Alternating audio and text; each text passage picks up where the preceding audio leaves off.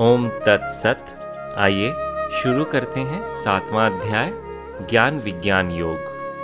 श्री कृष्ण कहते हैं, हे पार्थ, मुझमें आसक्त हुए मन वाले तथा मदाश्रित होकर योग का अभ्यास करते हुए, जिस प्रकार तुम मुझे समग्र रूप से बिना किसी संशय के जानोगे, वह सुनो। मैं तुम्हारे लिए विज्ञान सहित उस ज्ञान को अशेष रूप से कहूँगा जिसको जानकर यहाँ इस जगत में फिर कुछ जानने योग्य या ज्ञातव शेष नहीं रह जाता है।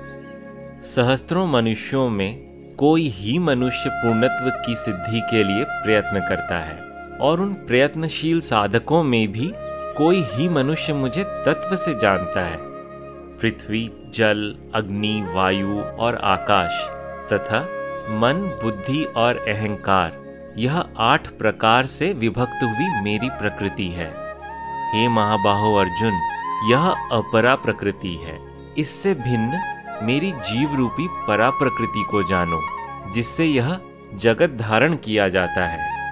यह जानो कि संपूर्ण भूत या सभी प्राणी इन दोनों प्रकृतियों से उत्पत्ति वाले हैं। अतः मैं संपूर्ण जगत का उत्पत्ति तथा प्रलय स्थान हूँ। हे धनंजय मुझसे श्रेष्ठ अन्य किंचित मात्र वस्तु नहीं है। यह संपूर्ण जगत सूत्र में मणियों के सदृश मुझमें पिरोया हुआ है। हे कौनते, जल में मैं रस हूँ, चंद्रमा और सूर्य में प्रकाश हूँ, सब वेदों में प्रणव या ओंकार हूँ, तथा आकाश में शब्द और पुरुषों में पुरुषत्व हूँ। पृथ्वी में पवित्र गंध हूँ और अग्नि में तेज हूँ। संपूर्ण भूतों या समस्त प्राणियों में जीवन हूँ और तपस्वियों में मैं तप हूँ।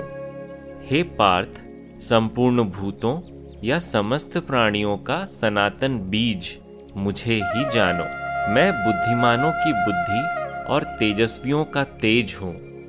हे भरत श्रेष्ठ अर्जुन, मैं बलवानों का कामना तथा आसक्ति से रहित बल हूँ और सब भूतों या सभी प्राणियों में धर्म के अविरुद्ध अर्थात अनुकूल काम हो, जो भी सात्विक या शुद्ध, राजसिक या क्रियाशील और तामसिक या जड़ भाव है, उन सबको तुम मेरे से उत्पन्न हुए जानो, तथापि मैं उनमें नहीं हूँ, वे मुझमें हैं। त्रिगुणों से उत्पन्न इन भावों या विकारों से संपूर्ण जगत मोहित हुआ, इन गुणों से परे अव्यय स्वरूप मुझे नहीं जानता है। यह दैवी त्रिगुणमयी मेरी माया बड़ी दुस्तर है, परंतु जो मेरी शरण में आते हैं, वे इस माया को पार कर जाते हैं।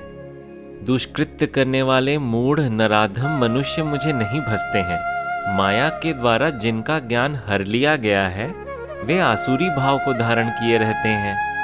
हे भरत श्रेष्ठ अर्जुन, उत्तम कर्म करने वाले आर्थ, जिज्ञासु अर्थार्थी और ज्ञानी, ऐसे चार प्रकार के लोग मुझे भसते हैं।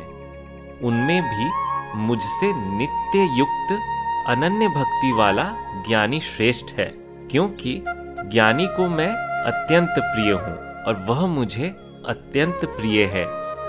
यद्यपि ये सब उत्कृष्ट हैं, परंतु ज्ञानी तो मेरा स्वरूप ही है, ऐसा मेरा मत है, क्योंकि वह स्थिर बुद्धि ज्ञानी अति उत्तम गति स्वरूप मुझमें अच्छी प्रकार स्थित है।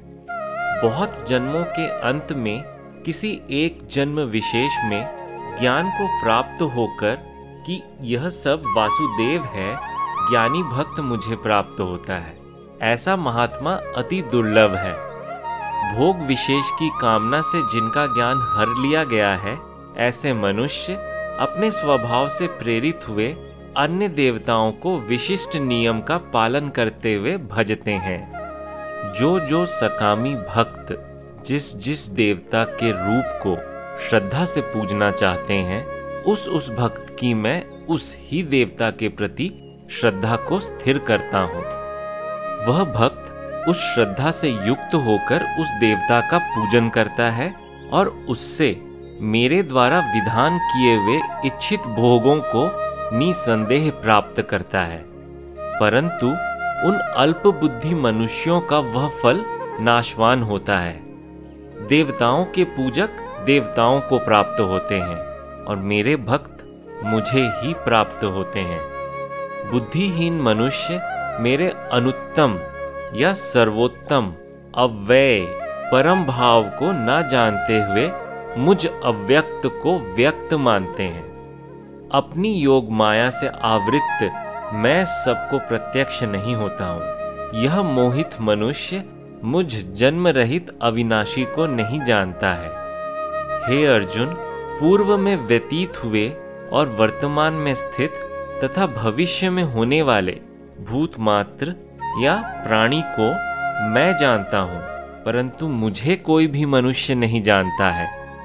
हे परंतप भारत, यानी अर्जुन इच्छा और द्वेष से उत्पन्न द्वंद मोह से भूत मात्र या प्राणी मात्र उत्पत्ति काल में ही संगमोह या अविवेक को प्राप्त होते हैं।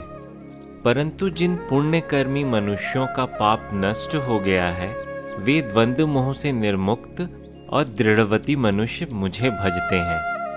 जो मेरे शरणागत होकर जरा और मरण से मुक्ति पाने के लिए यत्न करते हैं वे मनुष्य उस ब्रह्म को, संपूर्ण आध्यात्म को और संपूर्ण कर्म को जानते हैं, जो मनुष्य, अधिभूत और अधिदैव तथा अधियज्ञ के सहित मुझे जानते हैं, वे युक्त चित्त वाले मनुष्य अंतकाल में भी मुझे जानते हैं। ओम तत्सत। इस प्रकार ब्रह्म विद्या तथा योग शास्त्र के उपनिषद श्रीमद् भगवद गीता के श्री कृष्ण अर्जुन संवाद में ज्ञान विज्ञान योग नामक सातवां अध्याय संपूर्ण हुआ।